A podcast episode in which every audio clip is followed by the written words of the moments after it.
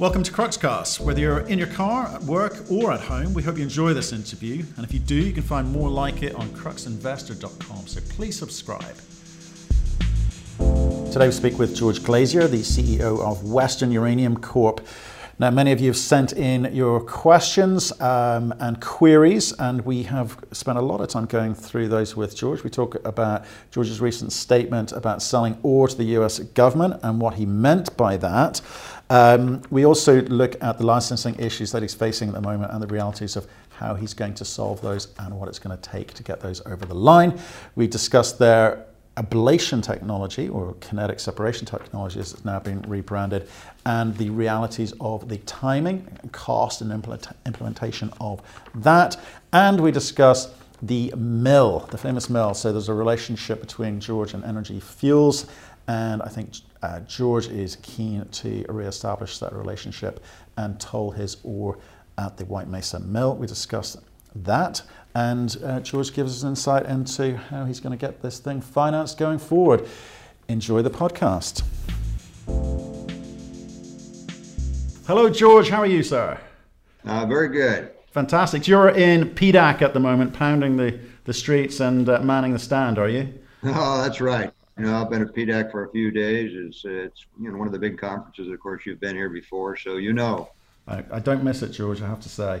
Uh, um, it's uh, yeah, it's quite a big one. There's like sort of thirty thousand people. I mean, what's the turnout been like? Obviously, with this coronavirus, I've, I've heard a few reports. It, it's a bit lower. I think maybe the virus has kept a few people away. The companies are here, but maybe not quite the investor group. Uh, that's what we're seeing. We had a booth here and not quite the traffic as in past years. I, I'm hearing that um, resounding message. Um, well, George, first time I've spoken to you guys, uh, so thank you very much for that, first of all.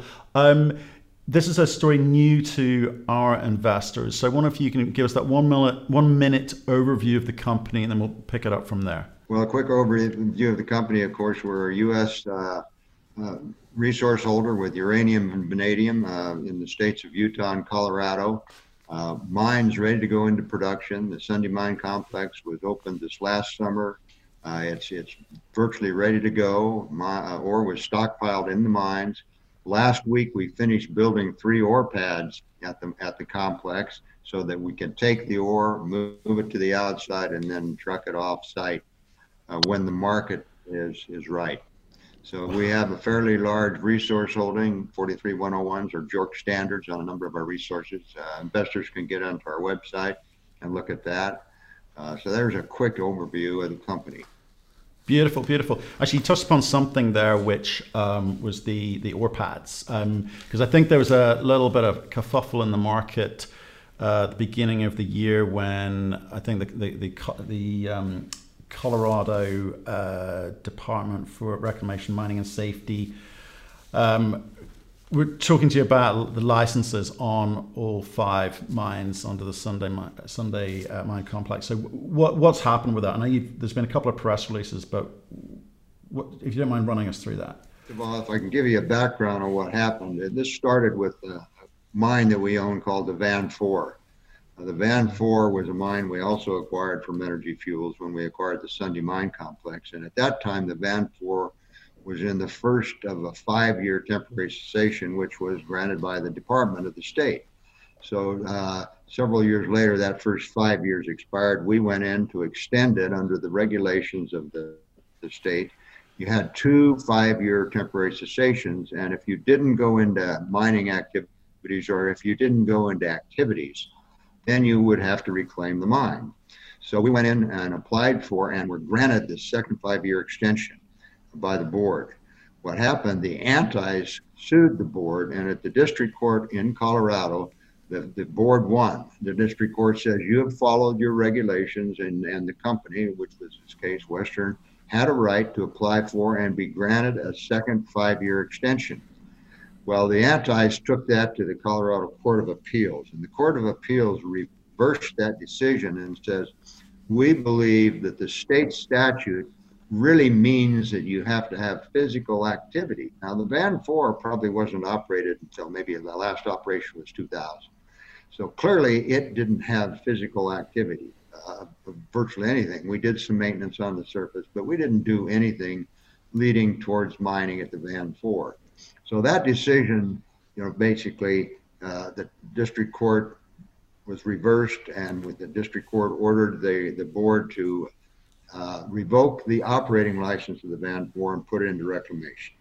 So that was done, oh, that was about a year, year and a half ago. So knowing that other mines in the state of Colorado, not just the Sunday complex, are on temporary cessation, and the time the Sunday mine is in that same status, we basically said, okay, we're going to have physical activity. We're going to go into the mining mode. We opened the mine uh, last summer, and we operated it. We actually produced ore because that satisfied clearly in our minds the ten-year period. The mine was last operated by Denison Mines in two thousand nine and two thousand ten.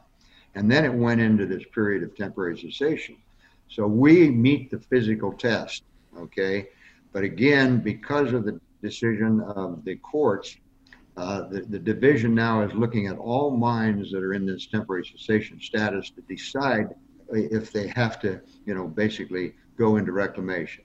So again, we're probably the first test case where the Sunday mine will have a hearing in April to determine what we've done and uh, whether we're in active status. And we believe we've done everything to comply with what they say is active status.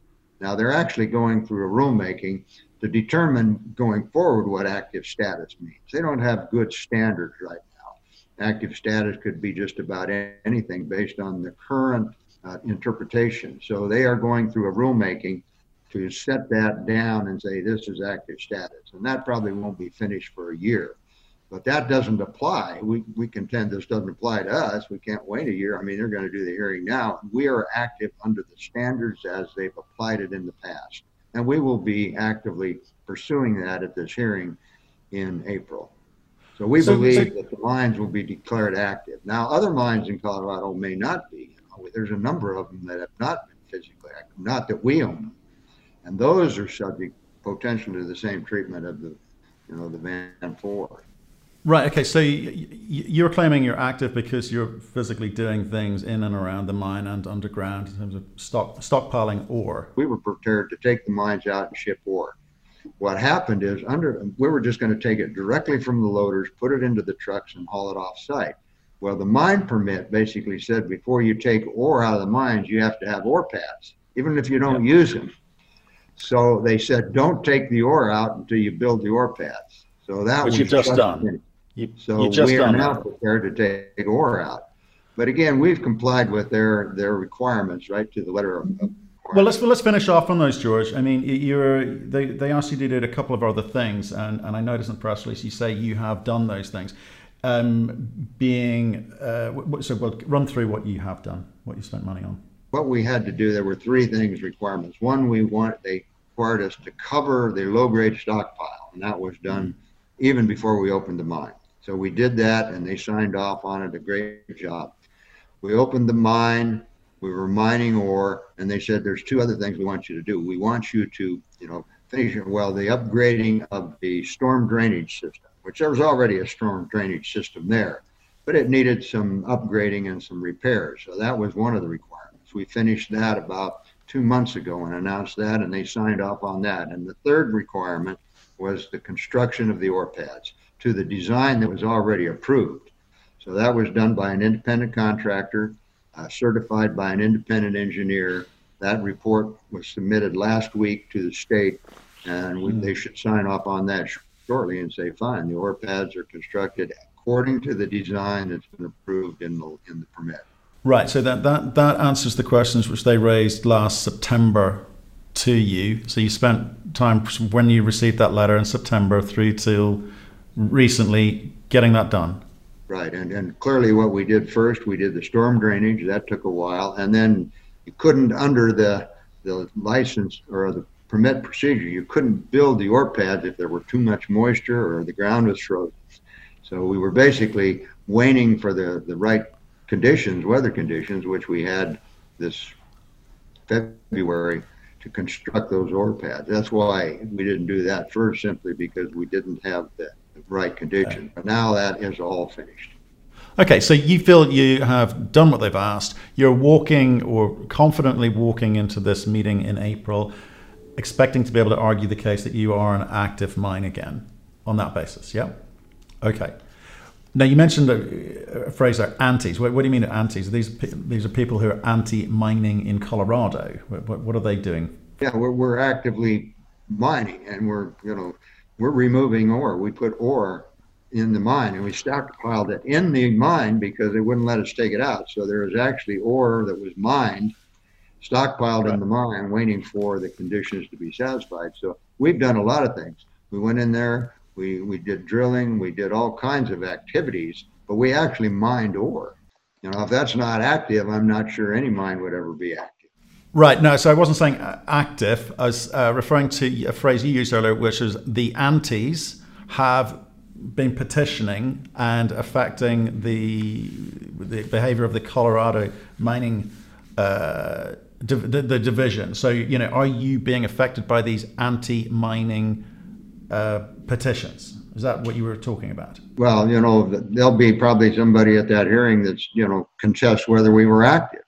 You know, that's, that's, you know, that's the point. And I'm not sure what their, their arguments will be under the existing rules and the way they've administered those. We're active. You know, I'm not sure what their argument would be. They may say, well, uh, wait till the new rules come out. But uh, we're basically saying, You gotta, you have to operate under your existing rules, and this is a hearing before the new rules, if whatever they are, are out. So again, we believe, and we believe the new rules also will be pretty broad. There'll be a number of activities that constitute active mining, not just mining ore. Because when you're developing a mine, when you're doing that, that's certainly active. Uh, and, and that's why I think they have to have a broad definition, and we'll see what comes out. And that's what they've had in the past. Right. Okay, so they're anti-mining, um, but they're using the argument that you have been inactive for that ten-year period. Therefore, that's where they're, that's where they're hanging their coat on, right? When Energy Fuels bought the mine, they actually put in monitor wells. All right, right. And, and so there was activity there. It it didn't produce any ore, but they did things there more than just maintaining, and that's the other argument. That was done in two thousand twelve and two thousand thirteen, after Energy Fuels acquired the mines from Denison. So there was activity during that ten-year period, and certainly activity, you know, during two thousand nineteen. Okay, you're feeling confident you will continue to spend money between now and that hearing in April, um, keeping the mine active. Um, so, so what are the things that you're going to be doing between now and then, and how much are you going to be spending doing those things? Again, you know, we're probably already active without taking that ore and putting it on the ore pad. Uh, mm-hmm. But again, that may be something we do, open up the mines and take the ore out and put it on the ore pad. We do have some places that we could ship samples of that ore. If you'll recall, one of the reasons we opened this mine was because of the very high-grade vanadium.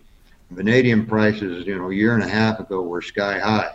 So we had planned to do this and pull samples of that very high grade of vanadium ore to ship to various potential processing plants. Well, as you know, the vanadium price has fallen considerably. And there's still a few of them that say ship as samples, but, you know, with these conditions, there's not quite the demand for vanadium. But we're, we're assessing what to do, ship the samples, take a little bit of ore out, ship the samples off-site. But right now, as you know, there's really no place to go. The uranium price is not high enough, mm. uh, and probably the vanadium price is not, to justify, uh, you know, shipping the ore to a processing plant, either in the U S or offshore. Well, I, explain, explain something to me, George, because... Um, and I just want to understand a process, because I've not, we've not talked to many companies who've gone into formally producing mines and, and, and started them up. So just, just help me. So um, you are, what studies have you done? You've got a P E A?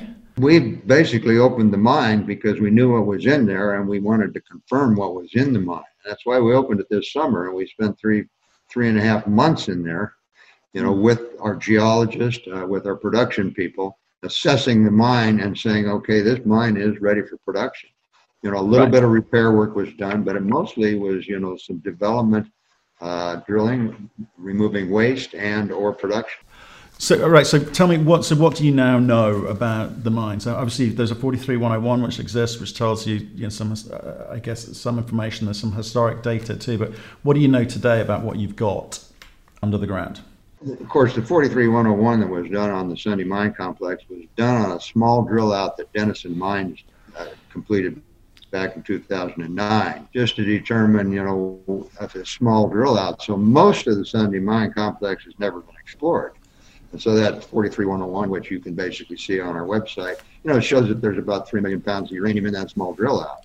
Well, that's why we knew that, based on the historic operation, that when Union Carbide started this mine, it basically bypassed and did not take all the high-grade vanadium ore where the grades of the uranium were lower. And that's what we went in primarily, because that is not part of the forty-three one oh one. That was not even assessed when Denison did it, because it was lower grade uranium, but very high grade vanadium. And we reported that on press releases, and, and the market can go look at that.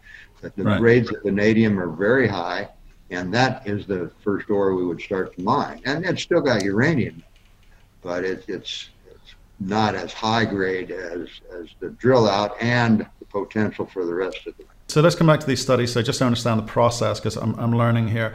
So the forty-three one oh one is old. It's two thousand nine. Um, you would would you look to upgrade that, or would you move straight to P E A, or ha, ha, what do you, what is the sequence of events that you think you've got to go through? Obviously, we we could obviously do a P E A on on that particular drill out. We could do a P E A now that we've opened the mine. We could do a P E A on the ore that is, you know, not sub, you know, that was not included in that forty-three one oh one. So right. the, you know, the big the big issue is, okay, where are we going to process it? Mining costs are pretty simple. We could go through a P E A and tell you what it costs to pull the mine, the ore out of that mine. The issue is, you're probably going to ask me, is where we're going to process, okay, and what is the processing cost? So there's really no way to complete a P E A and say we can get yellow cake in the can at X price, because right. it's unknown. First of all, the only processing plant that's really available is the Energy Fuels plant. It's shut down right. now. Is it going to start up? Is there going to be other ones starting up? What's going to, what's going to be the status? So if you did a P E A trying to do it on the full production cost, you would be stuck with the unknown of the processing plant. I, I was I wasn't really coming at it from. Yeah, eventually we would have got on to asking about, you know, where, where do you process it and so forth. And I think, you know, that's that's a topic worth discussing. But just coming back to the study component, like as an ex-banker, I'm trying to understand, uh, you know, what do, what do we know about, uh, what what do you know about what you've got today, which would allow me, if I was financing this thing, to be able to get it financed. So, and usually I'm, you know, conventional banker, I would be looking at those studies, those economic studies, to try and understand it. And traditionally, that's P E A, pre-feas, feasibility, definitive feasibility study. But you're re-entering an old mine, and I just want to know what's going on in your head, because, you know, you, you know, you've got a plan here. Clearly, you've been doing this a long time. Um, I just want you to kind of share with me or all these viewers, you know, what's what is that go forward plan if someone like me in my old profession of banking doesn't have a measure by which I can say, hey, George, I totally get what you're doing. Here's the money. So, you know, what, what is the go forward plan to get funding? Okay, well, there's a simple mine. We opened the mine with the same contractor that Denison had in there when Denison was producing. And that contractor was charging Denison so much per ton to take the ore and put it outside the mine. And of course, then you had to haul it to the mill, and Denison was hauling it to the White Mesa Mill and processing. So the contractor cost, and while we weren't producing ore, we were paying the contractor a fixed fee uh, each month, because we were doing a lot more than just producing ore. But if he goes into the ore production stage of this thing and he's producing ore, then there'll be a, a cost per ton, okay? And that basically is our almost our full cost. There's some administrative costs.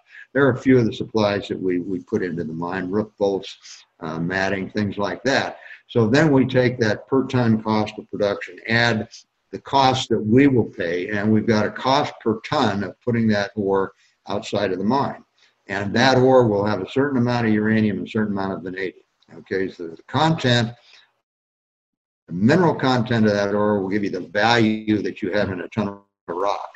and we know the cost of that. Now, we know that if we transport it to the White Mesa Mill, we know how far it is.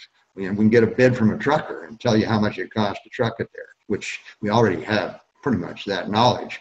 So then we have to say, okay, what's it going to, and what's the arrangement to process at the White Mesa Mill? And of course, you've interviewed Mark and talked to Mark Chalmers. And again, that White Mesa Mill is ready to go, you know, with ore, but it doesn't have enough ore. You know, there's no doubt about it. Yeah, it's a big mill. It's a big mill. I, I was yeah. with the company that built that mill, and when we started that mill, we had a million tons of ore stockpiled at the site. That that processing plant takes at least seven hundred thousand tons of ore a year, and so they don't have the capacity to produce that in their current developed and permitted mines. So what's Mark going to do? You know, and again, you know, he hesitates to say because I don't think his plans are firm. But again, I think what he's going to do is say, I'll take ore from the independents, the other companies, because that helps them. It helps the independents. It helps us. But it certainly gives him cash flow to fill up that mill. That mill is costing them a lot of money to sit there. And I'll tell you, I, I think for the good of their shareholders, and I'm still a shareholder of Energy Fuels, they need to put that mill into full operation as soon as they can.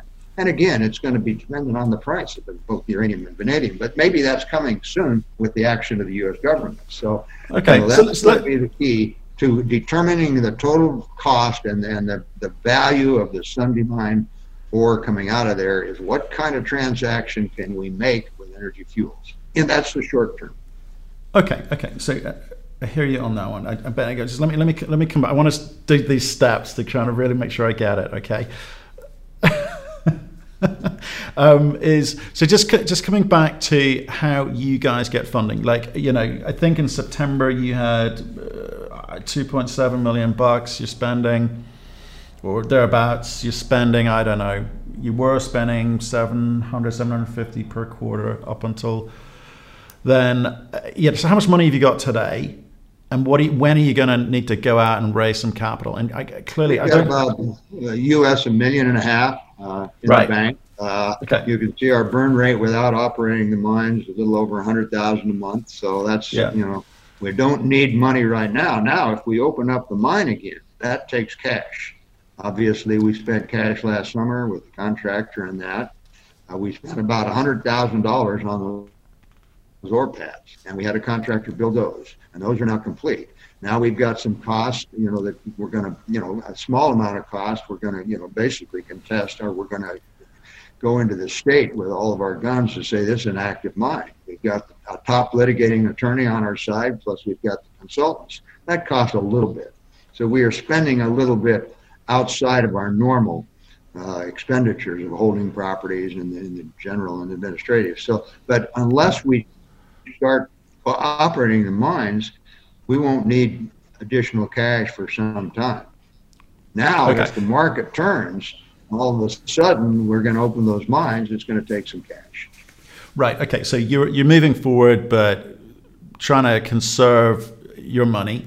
You, I appreciate lawyers and so forth, and this this hearing on the in April is going to take a lot of time, time, effort, and a bit a bit more money. Um, but. If the if if it's found in your favor, you would then look to move to properly being active and opening up the mine. Is that what you, that's what you're telling me?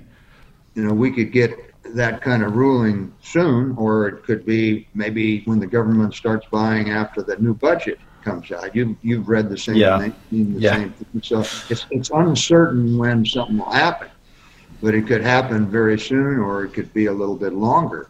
But apparently, it, it you know, yeah. President Trump has something in mind to help the U S industry, uh, and we're prepared. That's why we've got those mines ready to go, uh, so that we can be one of the suppliers to whatever need is out there. Okay, you're taking care of business as far as the administrative side of things. You got to get the permissions to be able to get back in there. Okay, so, so let's let's kind of park that if, if if we make and can we I just need to get this answer to the original question, which was, how does a company at your stage, without going through the process of economic studies, get finance? So when you're ready to switch on, who's gonna who's gonna step in and finance you too, even if it's for five million bucks, not necessarily to get into production clearly, um, but to allow you to get things set up and ready to put yourself in the best position to get into production should the government ever give clarity on what's happening on with their uranium and nuclear plants. It doesn't cost anything really to get the mine going. We'll have to turn the, the meters back on, the electric meters, deposits of about twenty thousand dollars. But again, it's not much. So again, when we start to turn the mine on for production, we'll have some kind of offtake contract at a price, and we'll basically debt finance that possibly, whether we'll do a a placement, you know, an equity placement. But again, we'll have the economics laid out because we'll know what we're going to do with the ore. We'll know what the, the price is. Now, Energy Fuels has talked, you know, to the market, just told me at their booth today they want sixty to sixty-five dollars. Yeah, I heard that. That's a pretty nice price. The Sunday Mine yeah. certainly can make money at that price. Now, is the government going to step up and buy at sixty or sixty-five? We don't know. But if yeah. they do, you can apply the economics, and so can we, and so can an outside financial firm or investors to give us the money, which is not a lot of money. Depends on what kind of arrangement we have with the mill. If it's simply, as Mark Chalmers has said, they might just buy ore. You know, in the first Energy Fuels, which I was part of, we bought a lot of ore from the independents. You would ship a truckload of ore, you'd get paid thirty days down the road. So that is a not much financing for that, because you just have to mine each day and ship ore, and then you get paid. So you think on the basis of the old forty-three oh one, you can convince people that you know the scale of the ore available to you underground. You're saying that that's going to be good enough for financiers to say, okay, we we, we understand how much ore they're going to be able to mine. Yeah? Oh, of course. In fact, we can open up the mine and take them in and show them. You know, that's one thing. You know, they can go right in there, and they, you know, they can talk to the geologist and what we did, the development drilling we did, so they can see what. And obviously, we're not going to go into full production to start with. You know, if the government decides to buy a couple million pounds, you know, that's going to be split, you know, spread across a number of producers. So, yeah. our, you know, we could probably produce half of that the first year, but we're not going to. I don't think we're going to get that much. So we're going to go into some limited production to start with, because I don't think a, if that's the program we're counting on, it's one hundred fifty million dollars. That only buys you about two million pounds. So that's not a lot of uranium. We could easily produce, you know, a, a third or a fourth of that. How much um, equipment and, um, you know, how much did you inherit when you bought the mine? I mean, are you going to have to go out and buy a whole bunch of, spend a bunch of money on, on the OPEX and, uh, or sorry, the, the CAPEX there? We'll use the contractor. He's already available to us. The contractor has all the equipment. So right. we don't buy anything. Uh, we've got, got a little bit of mining equipment ourselves, but he will bring the equipment. He was mining for Denison, and he's sitting there with nothing to do. He's already committed to do the mine for us. So, you know, there is no capital cost in the way of equipment. Okay. You need a good idea of um, what you're going to be able to sell at to be able to work out what the contract looks like with him, because you obviously got to make a margin, right? Otherwise, he, he he takes he takes it all potentially. What what do you think your number needs to be? You're saying sixty, sixty-five as well? I think the Sunday Mine certainly, you know, if you've got sixty, sixty-five dollar uranium and even current prices of vanadium, it's it makes sense at that. Maybe even a lower price. The Sunday Mine has got very high grade vanadium. It's probably the best vanadium mine in North America, maybe in the world. It's got two or three percent vanadium. And the White Mesa Mill recovers vanadium. So it's got that additional value that drives the cost of uranium down. I'm not going to give you a number yet, but again, I'd like to see if Energy Fuels can do sixty or sixty-five, that might, might set the market. Why yeah. would I want to sell at forty if the market, if their production, which they're going to be the biggest producer into this, there's no doubt about it, and they're going to set the price. Uh, and they make no, you know, it's no, Uh, secret, they want sixty or sixty-five dollars. That's what that what the U S needs to survive. You know, so you some people it's be- say it's less, but you know, you really need a price that can keep this industry alive. But you're gonna you're, you're talking about a bifurcated market there, where the U S is is selling at one price and the rest of the world's selling at another, right? You think that's realistic? Yes, I think so. We're we're, we're waiting to see what the government program is, if that's the program we're going to produce into. And nobody okay, okay. knows, you know, there's even, I've even made a suggestion and that, that they could simply stockpile ore. They don't need to process it. The government would be better off buying raw ore, stockpiling it. The government doesn't need yellow cake.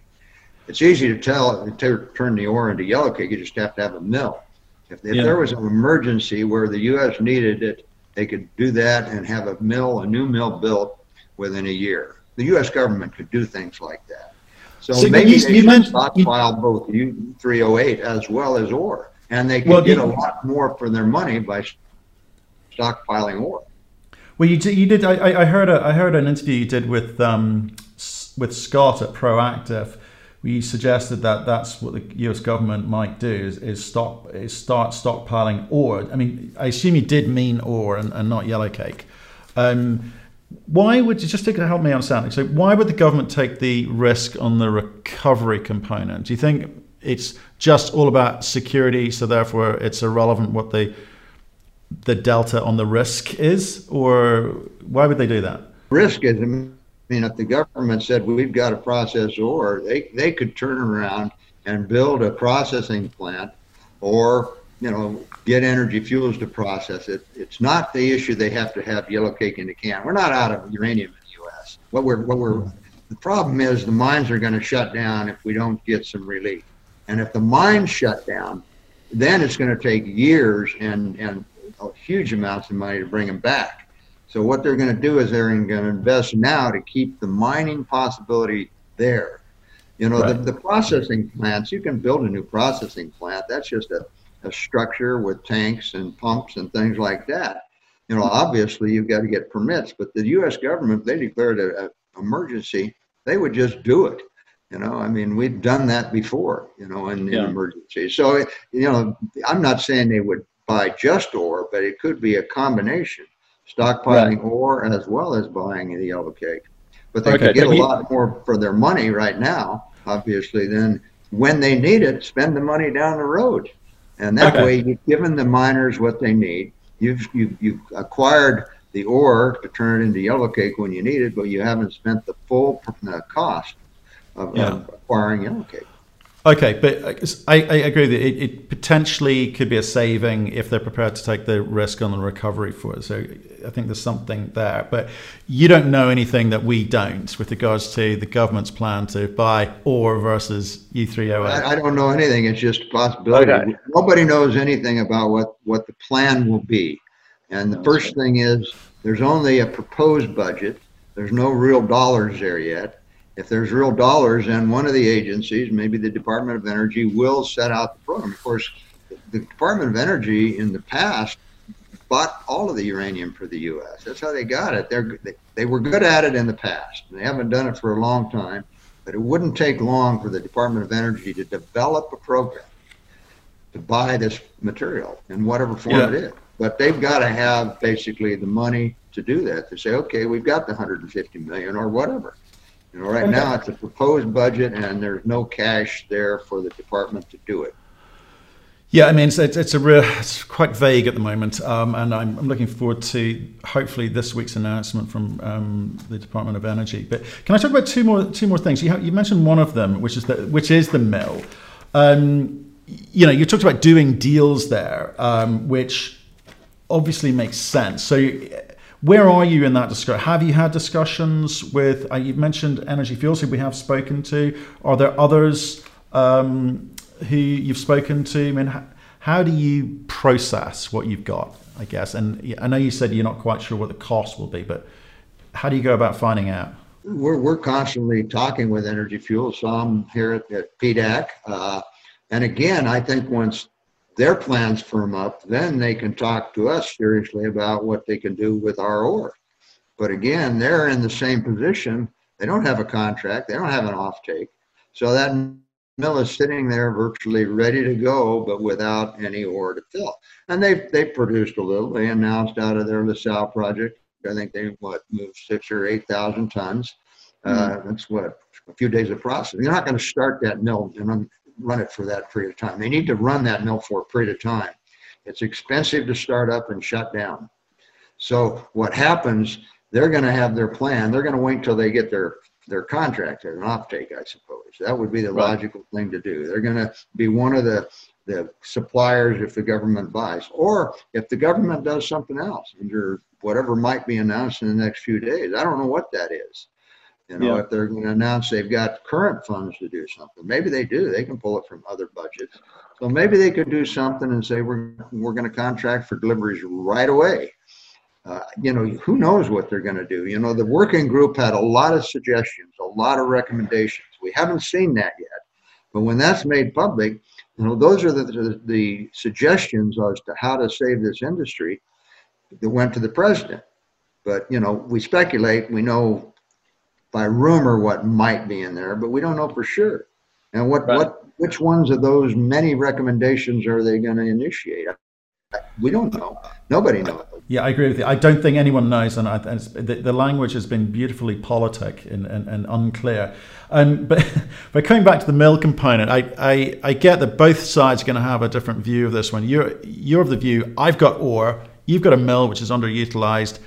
I can supply it into you or not, because you you have other options. Are there other options in the U S? Where do you ship it to? If, for instance, I mean, there's a couple of other mills, I think. Other options, obviously, there are a couple other mills in the United States. They're not in the same condition. There's the Rio Tinto mill in Wyoming, and there's the Shootaring, Shootaring mill mm. in Utah, which neither one of them are quite ready for production, but could be. You know, when you take a look at it, uh, and if Energy Fuels wouldn't take ore from the other, and there's not just Western, there's other companies that produce ore. So what the other companies could do, you know, Enfield owns the mill at Shootaring, and I know they've got some mines that they want to put into production. So there are other options, and I think that the, the quickest and the least costly is Energy Fuels. Right. But if they say no, we're not going to process anybody else's ore, then if the economics are right, it will be done. It's going to come down to, do both sides make money, clearly? And you, so you have spoken with them this week at P D A C. Um, you, it's probably too early to have discussions until you know what's happening with the Nuclear Fuel Working Group anyway, but you think that they're open to doing a deal with you if you can, if both sides can get the economics agreed? I think if, if, if the right deal comes down, uh, I think it's good for both Western Energy Fuels to, to make some kind of arrangement, whether it's selling them more or whether it's toll milling. I think it makes sense from both companies' standpoint economically to do something. Right, you know, because you got to take advantage of the price when it's there. And Energy Fuels, if they're going to bid on, you know, a million and a half pounds, you know, they're going to have to deliver it fairly soon. And where are they going to get it? They don't have that production capacity right now. Now, given time, they can bring other projects on, and they just did and updated their P E A on the Sheep Mountain, as you see. But Sheep Mountain's in Wyoming, and it's it's almost fully permitted. Maybe it's fully permitted, but it's not ready for production. And I see the market, the market cap to bring that in production is like on one hundred fifty million dollars. You don't bring that on if you got a contract, you know, for a million pounds. You do things that are uh, right now, and you buy ore or you let others process at the mill, and you make money off of that. Energy Fuels can make a nice profit off of buying ore or toll mill. There's no doubt about it. We did it in the past. You know, Denison was buying ore when they were running the mill, because they couldn't fill it with their own. So right. It just makes economic sense to open that mill to other people, but Energy Fuels makes money and everybody else does. And if Energy Fuels believes that they don't want anybody else to make money, it's hurting their shareholders as much as it's hurting mine or Enfield's or anybody else's. So, you know, at some point, you got to look after the shareholders. That's the key. You know, don't worry about the competition. There's really not a competition in this industry. We all need about the same price. We all produce the same product. It's not like we're trying to, you know, compete. There is no market for any of us now. You know, twenty-five dollars, nobody's selling uranium. So I, I don't think we're competing against each other. Even we're not competing against the world, except the fact is we're not selling uranium at twenty-five dollars as the cost auction. And, you know, you take a look at Cameco. Cameco is not selling uranium at twenty-five dollars. So, you know, it, it, we don't have to worry about the competition. We have to worry about the world market. The competition now is, is the Russians or the Kazakhs that are keeping that price down, and the oversupply of the market. You know, that's got to work itself out, and then the price will go up.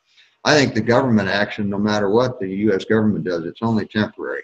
We've got to have a world price that supports mining around the world, in Canada and Australia, the U S Yeah, agree. I agree. I agree with that. I think I think your competition in the U S is is also uh, natural gas, um, not just other uranium uh, peer groups. Um, can we talk about? Like, uh, thanks for that. Like, I guess there's a whole bunch of unknowns in there. You're, you're saying to me, just finish off that. You, you, if you can't get to an agreement with Energy Fuels, you've got options. You feel right, um, and you feel that the market is going to need to see a price of sixty, sixty-five bucks in the U S. To, for people to be encouraged and incentivized to get back into into production. If the market takes time to recover, that, that whether it be spot price getting up to whatever it needs needs to do, or your ability to put contracts in place, obviously, which typically get a slightly higher price than than, than spot. Um, Actually, we haven't really talked about that, have we? You, you know, what does a company like you, which is re-entering old mines, need to do to be able to go and talk to utility companies? Because I, th I think you mentioned one uh, agreement from two thousand fifteen with a utility company. Is that still in existence? What is that? What's the contract still in existence, and we have not right. delivered against it. You know, right. because they've deferred the delivery simply because we said, hey, at, at these prices, we're not going to open the mine. We could go out and buy the uranium, but there would be probably very little margin, if any, in it. So they've agreed they didn't need the uranium. Right. Uh, they they contracted with us for small quantities, and you know we can't give you the details of the contract; it's confidential. But we haven't delivered into it, or you would see it in our financial statements. And and and right. again, uh, under the current market conditions, they're probably out buying in the spot market. You know, there's a lot of uranium, so they don't need that uranium we contracted for. So again, we're not signing new contracts. We're not even looking at new contracts because the U S utilities are not prepared to pay the higher price. And I understand where they're coming from. You know, when you can buy at twenty-five dollars, why sign a sixty dollar contract? So again, I think long-term contracting will come, but we're going to have to see that price move up. What is the, you know, term prices maybe in the low thirties now. But that's still not enough for U S producers to sign term contracts. forties, I'm hearing. forties. That's the rumor. Uh, who knows? Um, okay, so like you're, you're, you're early stage, right? You're really kind of early days here. You're not in a position to be talking about signing contracts, even if the price was sixty today, are you? You've got to, you've got to move this project into... You know, further, further, further along here, you've got to work out how much you can actually mine and get to surface first. So that, that's the process you're going through at the moment.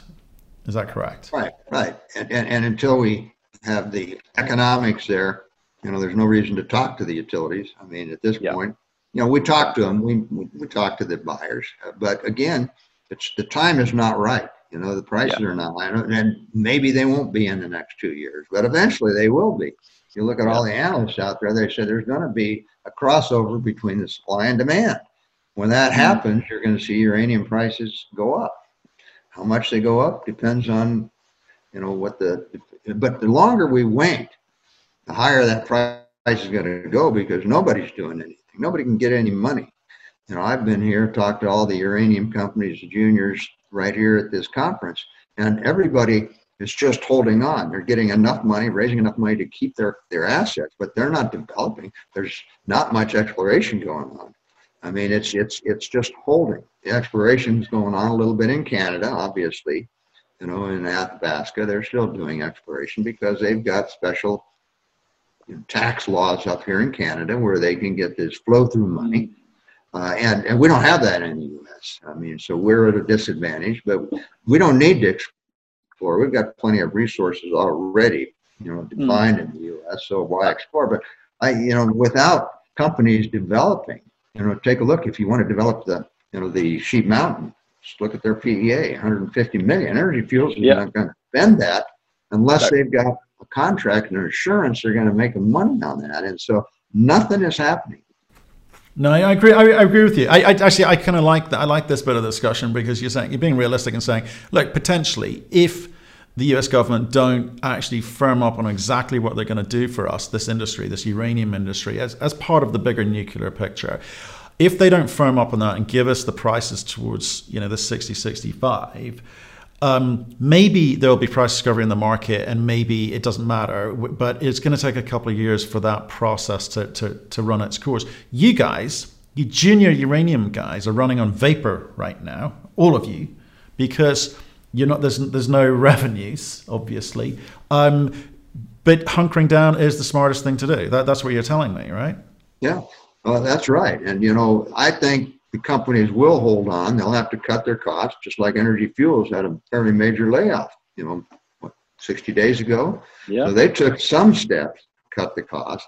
You know, companies are, are cutting their costs. They're trying to live off of their revenue or the investments they can get. But maybe they can last two years, but everybody's going to have to cut back. You know, right now, there wasn't much interest in the uranium sector at this conference. You know, gold. And that was the big thing. But, you know, if you went out to raise money, now there have been some small uh, capital raises by the small companies, but nothing major. So, again, this industry is holding on barely, not just in the U S, but around the world. You know, and yeah. So, again, we need to have a higher world price. And I that, that will come. Now, whether it goes to sixty dollars, I don't know. You know, it depends on where the production comes in to fill the demand and at what price, you know. And again, uh, Cameco, probably the best producer in the world, is going to take a majority of the contracts at whatever price they're willing to do, and then the next year of production will come in, whether some in Australia, some in the U S. But again, if, if the Kazakhs and the Russians can put uranium into the market at twenty-five dollars for the next twenty years, it's going to stay at twenty-five dollars. No, I, I, I don't believe they want to do that either. Why, can you tell me, where do you think you get into this cycle? How do you, how do you insert yourself into this cycle? Because, like I say, you, you've talked in other interviews about being able to get or to surface. And let's let's assume you can come up with some produ- production agreement with, with Energy Fuels or, or an other. Um, You think you can get into production quite soon, but and you and you're telling me in this interview you think that you can put the numbers together in a way. Feels like it feels like kind of a bit like, you know, back of an envelope. You know, I'm going to do some quick numbers for you here. Here's here's what we uh, here's what we think we can get. So c- can you give me some money? It's it's it's it's simpler. It's simpler. Is that what you're telling me? Our mine is a two commodity mine, uranium and vanadium. So it it's not just dependent on uranium. You get the vanadium price up into the eight to ten dollars, then we've got a vanadium mine. So again, we're not totally dependent on the price of uranium, unlike virtually everybody else. Now, Energy Fuels has some uranium and vanadium, but take a look at the rest of the United States, the rest of the world, they're dependent on uranium. Maybe a few that have a little bit of, you know, vanadium, but not high-grade vanadium. So we basically could be driven by the vanadium market, which is a spot market, not a long-term market. Uh, we met with some of the, the analysts that cover some of the vanadium and do some of the reports and, and get some idea what they think is going to happen with vanadium. Mm. So again, we got to be ready. Maybe it's not uranium. Maybe we turn this mine on to produce vanadium. But vanadium's been traditionally quite volatile. I know it's ninety percent in the steel industry, and people talking about V R F B batteries, and it's, it's it's coming. But you know, we saw the spike eighteen months ago, back down to three bucks, whereas it's seven bucks today. It's it's it bounces around, and it has been volatile. I mean, can you base a business solely off of that, really, even with high grade? Well, you know, again, since we don't have a large capital cost, if if we basically said, okay, we could sell forward even for six months or, or so, we could start to mine. Obviously, you got to process it. But some there's processing plants offshore that can handle this. Okay, and that's when the uranium or the vanadium price went up. That's why they all came to us. We could get them high-grade vanadium ore to be processed offshore. Of course, that was when the price was twenty dollars or higher. Now, if it doesn't go way up, maybe that's still not an option. Maybe, but we're looking, we're always talking to people. There's a possibility yeah. of building a vanadium processing plant in the United States that recovers vanadium from these ores. Do you know how, what the scale of the operation could be? I mean, how much ore vanadium have you got? Well, you know, again, if you take a look at the small drill out that was done, you know, the, the resource of uranium, the vanadium resources is based on the historic ratio of uranium to vanadium in the Sunday mine, which is about six to one. So, I mean, if you got three million pounds of uranium, you got eighteen million pounds of vanadium, but that's based on, but again, we went in and when we looked at the mine, the vanadium is actually higher than the six to one that Union Carbide historically produced. But again, we don't report that. And we, we just use that historic, which, you know, we have to be careful what we report to the market. Bear in mind, we are also an S E C reporting company, not just in Canada. The Canadian rules are a little looser. The U S rules are very tight. And so what yeah. we report in the way of resources and that have to be qualified. And that question came up. You see in our presentation, we call these historic resources, even though they're compliant with Canadian and Australian standards. In the U S, you can't say that. So again, we call them historic because apparently that's what the U S security laws require. Understand. So again, Understand. I can't tell you that there's one hundred million pounds in the Sunday mine, but a lot of that mine hasn't been mined and it hasn't been explored. And again, right. how many pounds you need to start a new vanadium plant? You know, this is, you know, Sunday mine's not the only vanadium uranium property. There's other properties owned by other companies. There's a yeah. lot of it in the area. Uh, And some owned by Energy Fuels, some owned by Enfield, some owned by private companies. Uh, yeah. So, you know, it's, it's an area that there's a lot of resources, produced a lot in the past, and it can, at the right prices, produce a lot in the future, both uranium and vanadium. I, I guess it comes back to one of the questions I asked earlier, which was, how, how, how do you get to the point where you can say, I think we can mine, you, you said eight to nine bucks just, just now. Eight to, if vanadium gets to eight to nine bucks, that could be interesting for you. Um, but how do you get that financed? I mean, how, what conversations do you need to have with a finance, like a, like a, either a investment bank like I, I was part of, or fund, or whoever, strategic? I mean, what are the options on the table for you, really? These are some of the customers of the vanadium where would finance the thing themselves. You know, I can't give you the details of that. But if there's a shortage of vanadium, and actually, you know, what the, the ones that cover this industry basically says, there's not going to be any new production unless unless it gets up. It's Nevada, vanadium isn't going to come into production anywhere near eight or ten dollars or twelve dollars. Uh, it's high, high cost, and it's not going to come into production. So, you know, you got Largo in South America. They can step up some production, but you don't. And, and of course, then the byproduct production of vanadium, you know, from slags and so on. But that's somewhat limited how much more it's tied to steel production. So again, yeah. where are you going to get, even if the demand for vanadium just goes up gradually like it has, without the, the battery, you know, adding anything to it, there's going to be some shortages of vanadium. Maybe not in the next couple of years, but, you know, there's just not new production coming on. Uh, right. Because the prices aren't high enough. It's not nearly the case as it is with uranium, but vanadium. So what's, so what's the what's the price you think it needs to get to, George? I mean, to, again, I'm trying. You've got high grade vanadium, which is great, but what price do you think it needs to get to before you can have discussions about even like funding something? I, I think there? we get up into the, the nine to ten dollars. It looks very attractive from a, a plant, you know, the Sunday mine standpoint. You know, when you look at the grades of the vanadium, you know, and we just you know, two to three percent vanadium, that starts to look pretty attractive at that price. You think you can make money at that point? And an economic analysis uh, and, and do that if we need to do that. But again, financing may not be dependent on announcing on independent finance. We might be able to do it with the offtake customer. But again, all those things are just possible. They're not in yeah. place yet. I don't want to represent that they are. Yeah. But again, this is why, you know, we are holding ready for the uranium or vanadium or one or the other to, to move to a place where the mine makes economic sense. So I think that's been clear. Um, you are in a position with both uranium and vanadium waiting on price recovery or discovery uh, in the market to get to a certain point. You, you know, you're suggesting something sixty, sixty-five for uranium, nine to ten bucks for vanadium, at which point you will do an economic study on either or both to be, to enable you to get financed. That makes sense. Okay, thank you, thank you. Can we just talk one last thing, George? One last thing. I, I, this this kind of got me excited because I we've spoken to one other company who's got something similar, and I, I was trying to understand it, which is the used to be called ablation. It's now called kinetic separation technology, which sounds much fancier. Um, so um, can you tell us What is it and what does it do? The technology ablation, uh, which we have kind of renamed kinetic separation because that kind of describes it. Ablation is a medical term.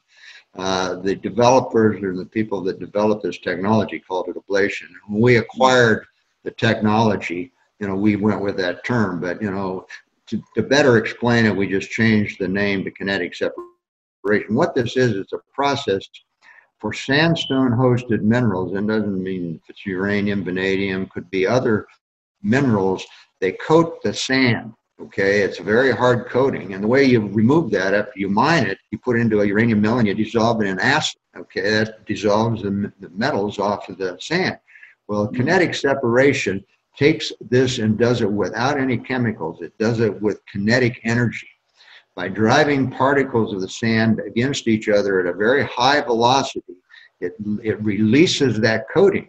And then what you simply do is you screen off that sand, right, like you okay. would in a you know, sand and gravel operation, and then the mineral is all contained in the fines, and you basically have clean sand without mineral that you can just leave at the mine site.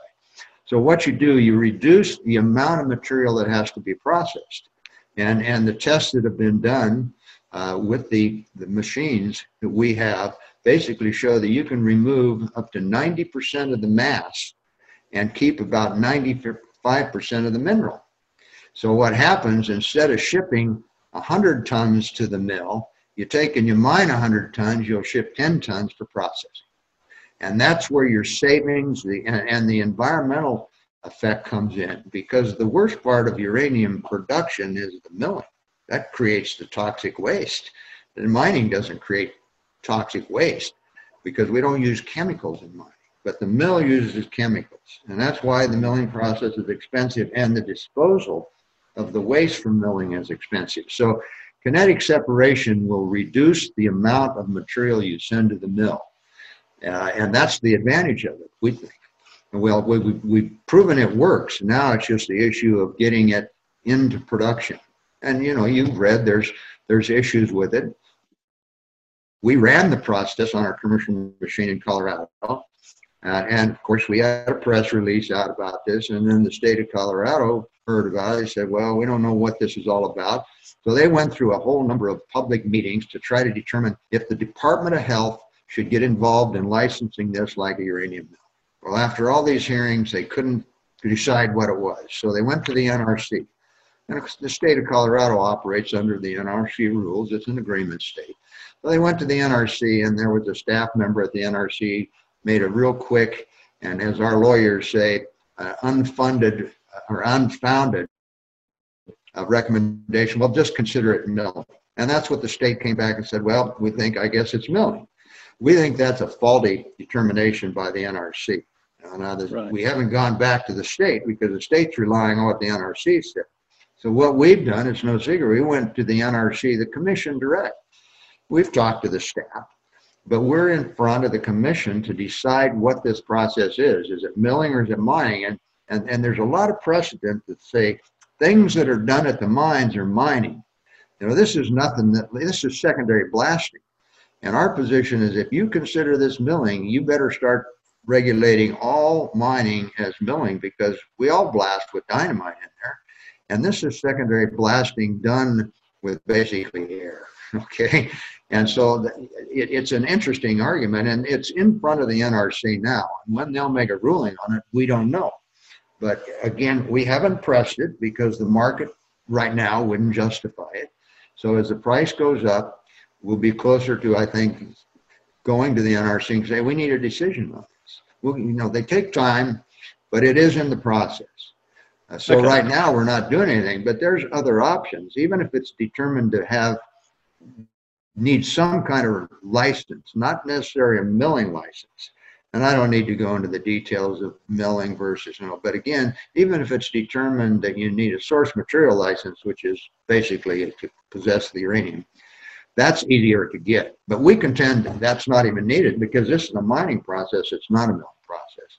You're just saying it's it, it's admin. It's just a process you've got to go through. And even if it was a, a mining license or mining permit required for that, it's just a process you've got to go through, and something that you feel you could get, but it's time and it's money, which you're not going to invest now in today's market, but at the right time, you will step in.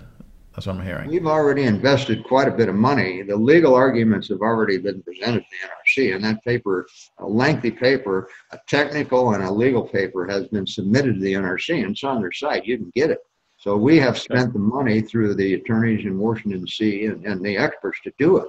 So it's already, most of the money has been spent on it. You know, so now it's just a matter of the N R C actually taking the action uh, to make a decision. And it, it takes some time. We've met with them several times, and, and we'll have follow-up meetings. But it's, we believe it's, it's a decision that doesn't have to be made today, but it should be made within the next, you know, year. So you, you did say that the ratio there would be like a ten to one. If you put in one hundred tons of ore, you might get a ton, uh, ten, ten tons out, right? That's We've tested ores, and there's been ore tested not just in our mines, but other ores have been tested extensively on this machine. Ores from Africa, and it works right on those ores from around the United States. So it's not just for our ores. It could be used around the world to reduce production costs and to reduce the environmental impact of uranium production. And most ores around the, the world are sandstone-hosted ores. So have that, has that been all been done quite recently, has it? Yes, in the last year or so. I mean, we haven't tested anything more. We've had right. samples. We've actually tested some iron ore, interestingly enough, you know, on that process. And that doesn't, that's not uranium, so we can use it. We could test zinc.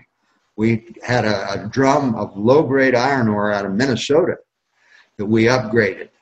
Now, right. again, there's a lot of low-grade iron ore in Minnesota that's not commercial.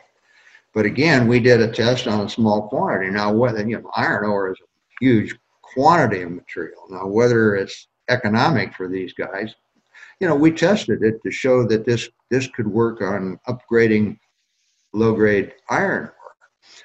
But again, you know, we tested it on some zinc. Uh, it works on other things as long as they're sandstone hosted. But again, we haven't done any uranium testing simply because, you know, it hasn't been necessary, and because we basically, we potentially could move the machines out of the state of Colorado. The state of Utah hasn't ruled on what it is, and neither the state of Wyoming.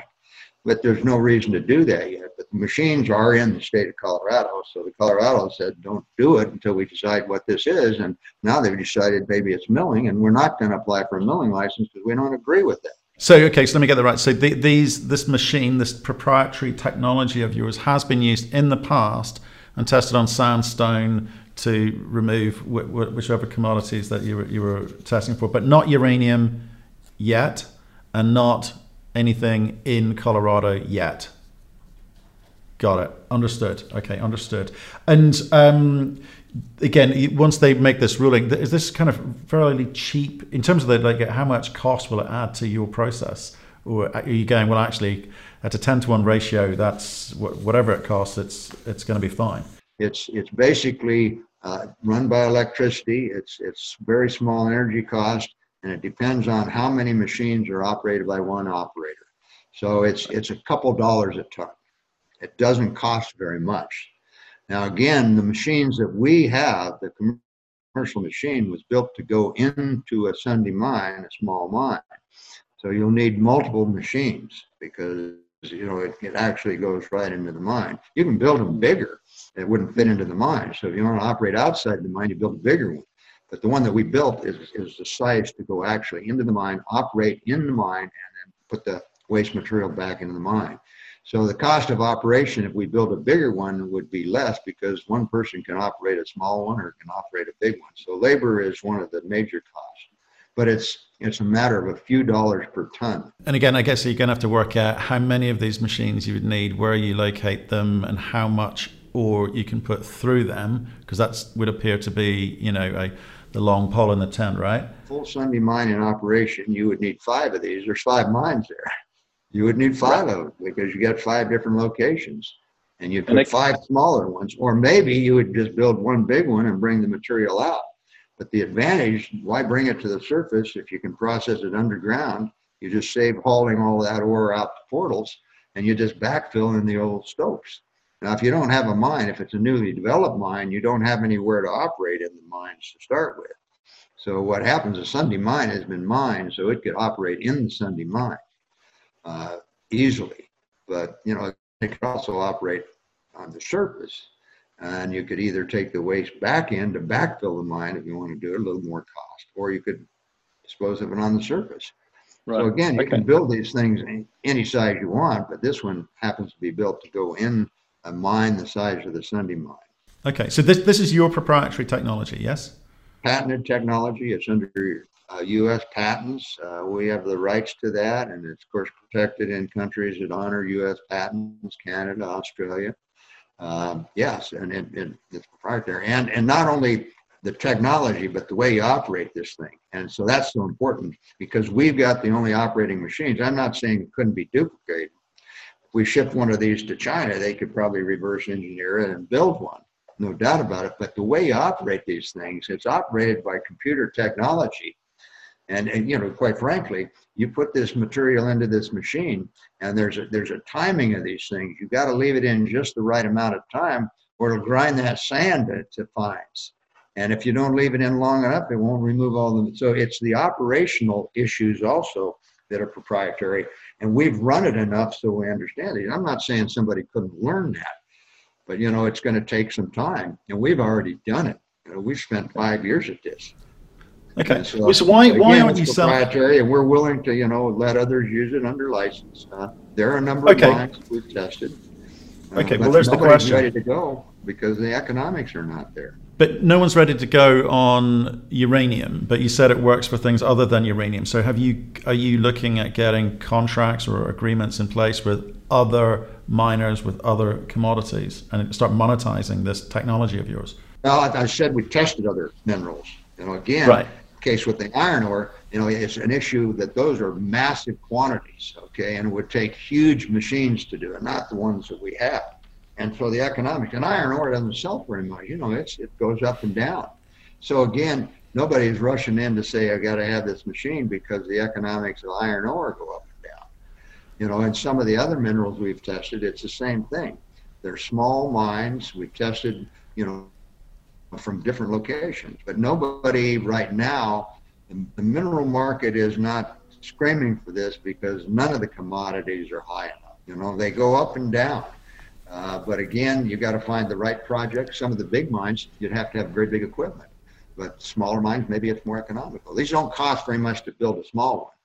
You know, right. Okay. They're just they're pumps and pipes, is basically what this is, and and and the, the special patented nozzle design. So it sounds sounds to me like you're you're waiting until the market recovers for uranium. You're going to use it on your own project here, and and I guess at that point you may or may not receive phone calls from other uranium juniors. If, if we use kinetic separation on the Sunday Mine, you're going to produce an ore that has. Uh, probably thirty to forty percent vanadium in it and two or three percent uranium. And that is so high grade. If you ship that to an existing processing plant like the White Mesa Mill, they would have to reduce the capacity because the back end of the White Mesa Mill couldn't handle the output. So, I mean, there's also the issue of maybe you should build a new processing plant for high grade, really high grade material uh, somewhere. But again, if we've got that high-grade material, we don't have to build it in the U S. We build it anywhere in the world because transportation costs for a product of that value are not the constraining issue. You could ship the material anywhere in the world because it's such high value. Once it's upgraded with the economics, if you've got, you know, thirty or forty percent vanadium and two or three percent uranium, that's a lot of value and a ton of rock. But again, you know, I'm not saying the White Mesa Mill couldn't process this stuff. They could adjust the operation to process it, but logically, we'll probably just ship raw ore to the White Mesa Mill because that's what it does, rather than this high grade that they would probably have to blend down with their low grade stuff, any way to put it through. Uh, so again, economically, we're looking at just conventional mining, shipping the conventional ore. Uh, Down the road, if the you know, when the market comes back, kinetic separation is the way to go. And so that's yep. why, again, we're not pushing this through the N R C because the decision can wait a while because the market is not there. Uh, and, and again, you would have to have a long-term contract or somebody that's going to put in the money to say, I'm going to build this high-grade recovery plant. With regards to, you know, just on, just on the money side of things, potentially, you've further said this, potentially it could go along, uh, could go on for another couple of years, and you've got to hunkering down. You're going to be fine hunkering down. Um, I think you, like a lot of juniors, your share price has been, you know, hit hard um, the last year. Um, there's, there's not too much you can do about it, is there? Price goes up and down, and it's based on, I suppose, how the investors are feeling about the market at any one time. Uh, we can come out with announcements, but we can't guarantee the price. We can't guarantee there's going to be a contract or production next year. Now, that's the that's the problem, you know, and, and the share prices of virtually everybody have gone down. You know, they've recovered a little bit, but the uranium sector is down. And, yeah, I wish I was something I could do about it. You know, I'm a big shareholder of, of Western. I said on one interview not too long ago, if you want to make money in the uranium industry in the next thirty days, you shouldn't be in this industry. This is a longer term in any company, not just ours. Mm. You got to take a longer view of uranium, you know, a year or two. If you invest in this, expect profits and maybe nice profits with any of the companies, but it's a year or two investment, not thirty days. Real profits are going to be made for the investors that can stay in for a while. And and yeah. the industry is at a low point, so maybe it's a good time to buy. I, th- I think I think that's uh, been said said by a few. I mean, we've been talking to uranium companies for about a year now, learning about the space. It's a quite a opaque space. Um, you know, people have been sitting on the uranium thesis for the last three years, and you know, still haven't got it right, but they will be right one day. So that's so it's, so it's good, it's fine. Um, but I, I, I'm always sort of intrigued um, by you know how companies re- react in a time like this. You know, today it, now it's uranium. It, it was previously gold, and you know, there's lots of commodities go through their ups and downs. But for you guys, I mean, you. I guess you're cutting back your G and A as much as you can. You're not. You're only spending what you need to. That's that's what you're sort of telling me earlier. We could cut back a little bit. We've got a lot of claims, a lot of properties. I suppose that's one of our major costs is holding the properties. We could cut back some of the not the key assets, or the ones that you know, certainly wouldn't cut back the Sunday, but we could cut that. We only got two and a half employees. The rest of the stuff we do with contractors. You know, so that's the thing. We don't have. We could lay off all two and a half employees, but you can't do that. The, the two and a half employees that we have are the key people, myself, our, our, our C F O, Rob, and a part-time operations guy, okay, to take, take care of and maintain all this stuff. So our G and A is very, very low. Our capital, our, our money of holding this company as is, is a, is a public company is high because we have two jurisdictions. You know, our auditors have to audit to the U S and the Canadian standards. They have to review our financials quarterly under U S law, but Canadian, it's only yearly. We've got additional costs because we're a dual, you know, country, you know, reporting company. And that's, that's a disadvantage. I don't know what we can do about that. I keep talking to our attorneys and our accountants. But again, because we are under the S E C jurisdiction, it costs more, and you'd be surprised of our burn, how much is, is being public company. But we have to. I mean, we don't have a choice. I don't know how we can cut that other than become a private company. Theoretically, this company could be taken private by a big cash investor and cash out to shareholders. You know, at the right price, the shareholders are probably willing to do that. But we've got certain costs built into this thing. A little bit we can cut, but a lot of it, the property holding cost and the and the cost of being a public company are pretty much fixed. I understand. And I noticed that you did mention it just there. You know, you are a big shareholder. You're sitting on something. There's not that many shares out for a start, but you're sitting you're sitting on like thirty million. You're sitting on about four, four point seven, something like that. Is that right? About almost five million shares. five million shares. So yeah, you are you you're you're into this. I mean, was that was that have you been buying in the open market, or have you? Were you? Is that what you did as part of the when you did your, you're rolling this into the shell originally? I mean, how have how have you done that? Acquired so much. I've acquired my shares. You know, when we when we set up the company, we were a private company when we first set this up. Uh, okay. I owned I owned fifty percent of it to start with, and of course I've been diluted when we brought in public shareholders and when we made acquisitions like the Black Range acquisition was a share right. exchange. So. You know, my ownership percentage has gone down, uh, obviously. Uh, yeah. simply because, you know, we've brought in, we became a public company. You know, we've issued, you know, done private placements, and we bought Black Range in a share transaction. And so you, you I mean, obviously that's a, that's still a big chunk. I mean, five million out of uh, out of thirty is is significant. Um, but but that's a case of being and diluted down from whatever shares you issued yourself originally. Um, okay, understood. And does that mean do you, do you pay yourself, or do you, I mean do you pay? I mean, I know there's only two and a half of you. I presumably you take salaries and so forth, don't you? Or do you just, you know, do stock options? How do you remunerate yourselves?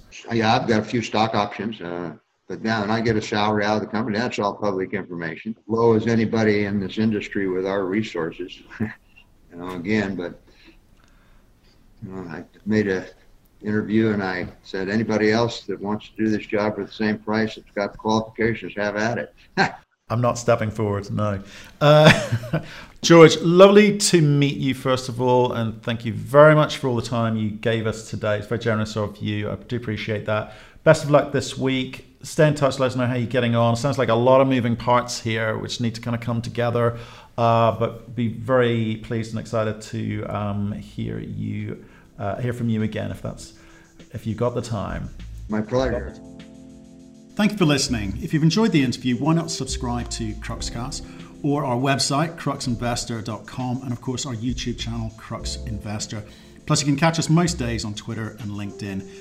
We really love getting your feedback, so please keep it coming, and we'll speak to you again soon.